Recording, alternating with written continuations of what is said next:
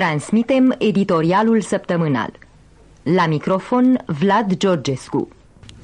Introducerea stării de necesitate, precum și militarizarea unei importante ramuri economice, ridică fără îndoială mai multe întrebări. Se cuvine, în primul rând, să-l întrebăm pe domnul Ceaușescu, care nu scapă niciun prilej de a vorbi despre anii lumină ai guvernării sale, despre succese fără seamăn, de ce a fost nevoie să se introducă starea de necesitate și să se militarizeze economia. De obicei, atunci când lucrurile merg bine, militarii stau în cazărmi, își văd de treburile lor, nu devin comandanți pe lângă responsabilii civili a economiei. Intrarea în arenă a armatei indică, în primul rând, eșecul de mari proporții al regimului cultului personalității, al regimului bazat pe dictatura unei familii, al regimului incompetenței și fanfaronadei, a unui regim care, de câțiva ani încoace, nu se menține decât prin teroare și represiune fățișă. Nu este pentru nimeni un secret că domnul președinte trăiește într-o lume a fanteziei, a oglinzilor răsturnate, în care realitatea nu se potrivește deloc cu vorbele. Realitatea înseamnă fric de moarte, înseamnă flămânzire, nu chiar ca în Etiopia, dar, cum a scris nu de mult un zear apusean, România tinde să devină Etiopia Europei.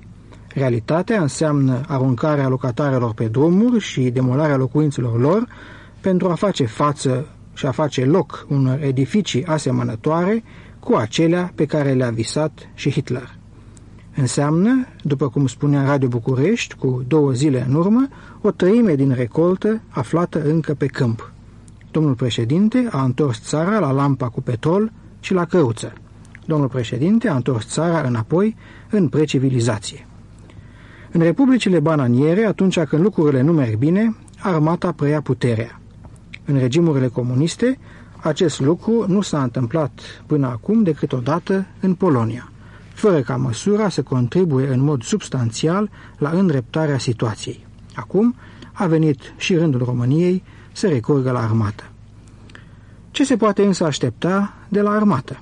Dacă actuala criză ar fi doar rezultatul unei lipse de disciplină, de organizare, atunci poate că armata ar putea să introducă oarecare ordine, jucând rolul vechilor vătafi.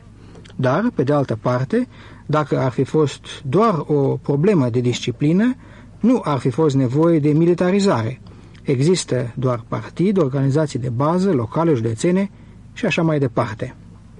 Putem de aceea presupune că în lăuntrul clasei conducătoare din România se manifestă și elemente care își dau seama de natura adevărată a crizei, care își dau seama că aceste cauze, aceste cauze reale, sunt altele și care vor încredința armatei, poate, ceva mai mult decât rolul de vătaf. Dacă o asemenea ipoteză ar fi adevărată, aceasta ar însemna însă că aducerea la putere a armatei are o semnificație mai adâncă, că atribuțiile ei vor fi mai largi, nu numai de stimulare a disciplinei, dar și eventual de luare a deciziilor. Aceasta ar însemna însă, dat fiind generalizarea fenomenelor de criză din societatea românească, că militarizarea nu se va opri la industria energetică și că se va întinde la ansamblul economiei.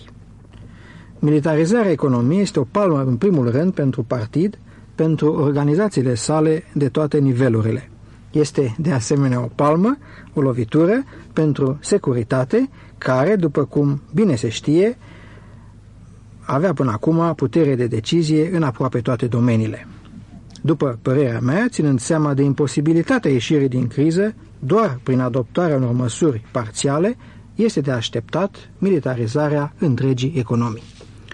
Cine este însă această armată chemată acum, în ceasul al 11-lea, să salveze situația. Este Ilie Ceaușescu? În acest caz, ea nu va juca probabil decât rolul de vătaf și se va compromite, așa cum s-a compromis și partidul înaintea ei. Armata nu are cum să scoată castanele din foc pentru domnul Ceaușescu, fără să-și ardă degetele. Dacă armata reprezintă însă unele forțe mai conștiente și raționale, dacă puterea ei nu se va mărgini doar la a aduce cu biciul la muncă pe muncitori, ce se va extinde și la probleme de macropolitică, atunci rolul ei ar putea fi pozitiv. Și nu ar strica să se numească un comandant militar și la Palatul Primăverii, pentru că acolo se află izvorul principal al incompetenței și nebuniei care a distrus țara. În vremuri normale, armata nu ar avea ce să caute în politică, nici în economie. Dar nu mai trăim de mult vremuri normale.